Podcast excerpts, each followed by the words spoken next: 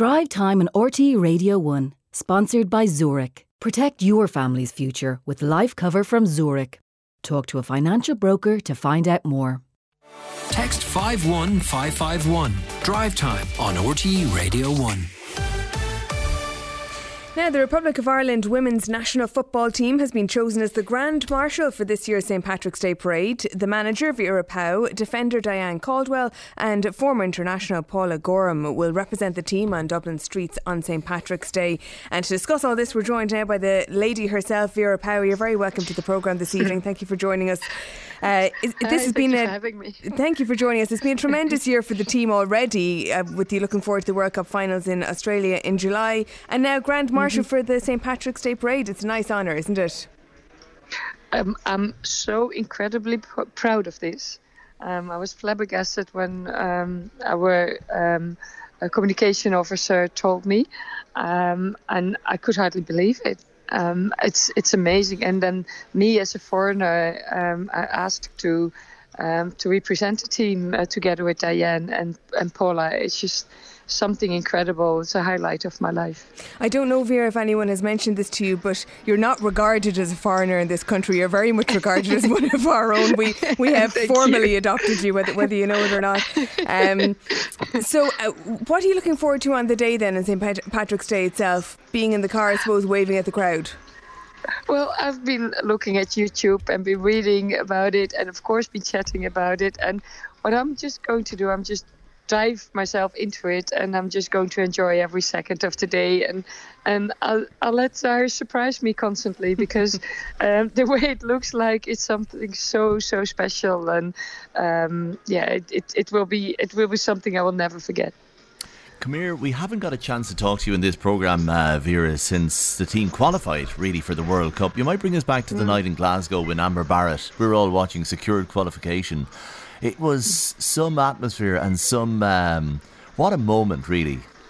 Yeah, it, it, it and especially because during the game it showed that if we would win, we would uh, immediately qualify. Whereas we were absolutely sure that um, we had to win to go to New Zealand uh, for uh, the the tournament this February to qualify through that last uh, through that last tournament. And then ha- at halftime uh, my assistant put in my ear, like um, Portugal is has won four one from Iceland. I don't know if you want to know, and I don't know if you want to tell the players. and I said, of course, because that gives the last edge that they will really throw themselves in front of every single ball if necessary. Yeah. And uh, and we said this is about one moment, and keep the goal clean. And it's about one moment, and and Amber did it for us that shows how good a manager you are, uh, Vera, as if we, we didn't know already. So it leads me nicely to my next question. How are preparations going for the World Cup? It's going really well. We just uh, came back from Marbella. We played uh, 0 0 against China. We have to learn to score a bit more, but uh, on the other hand, during the qualification campaign, uh, we've done really well in that. Uh, and it will come back. It will come, and China is a very good team. Um, remember, they once uh, were in the in the World Cup finals, uh, and, and, so they became runner-up with on penalties against USA in '99. So it is a very very good team, and I think that we've done well against mm-hmm. them. So if we look forward then to the opening match, uh, that'll be against the host Australia, I think, on July 20th, um, and that's actually now been switched to a bigger stadium in Australia, to Stadium Australia in in Sydney, um, and which is 83,500. We all know how big that is. That'll be an incredible day for Irish sport and Irish women's sport. It, will be, and we were a bit moaning that we didn't have enough tickets in the other stadium. So now all the tickets will be going to the to the Irish people and and uh, everybody with Irish background in Australia. They're not jumping on the tickets. So um, they promised me that half of the stadium will be green, uh, and I'm looking so much forward to it.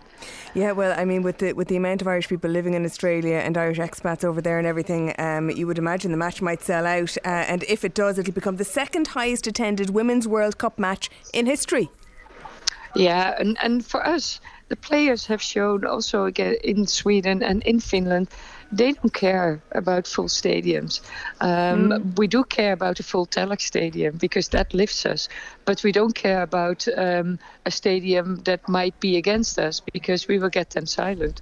And um, mm. and we, we will see where it ends up, but we will be ready and we will give the best game of our lives. Um, and then we'll see where we end. We might lose, we might get something, but um, Ireland will be proud of us, I think.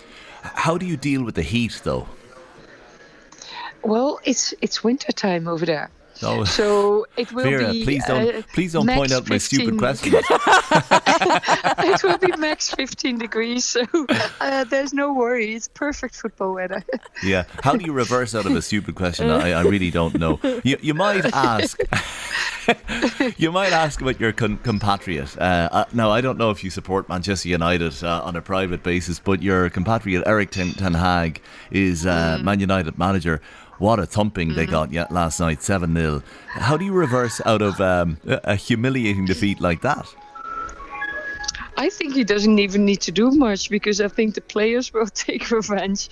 Uh, but um, we we said this weekend to to uh, to each other. My brother was in, in the house and and he was waving about uh, Ten Hag, and my husband said, "Wait a minute, tomorrow it could be different, eh?" And, and, that's exactly what happened. Yeah, exactly. So uh, he will. He's he's so good. He will get them again uh, in line. And uh, what we always say, you better lose one time seven zero than seven times one zero, right?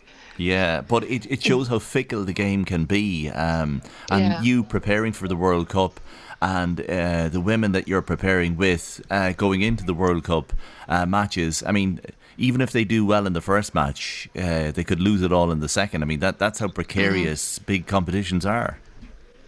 Yeah, and also because the draw has not been really easy for us eh, with the, the host opening match. Mm. Then uh, we get Olympic champions and then the best team of Africa. And if we go through, we will get the European champions. And if we throw them out, then we have the world champions.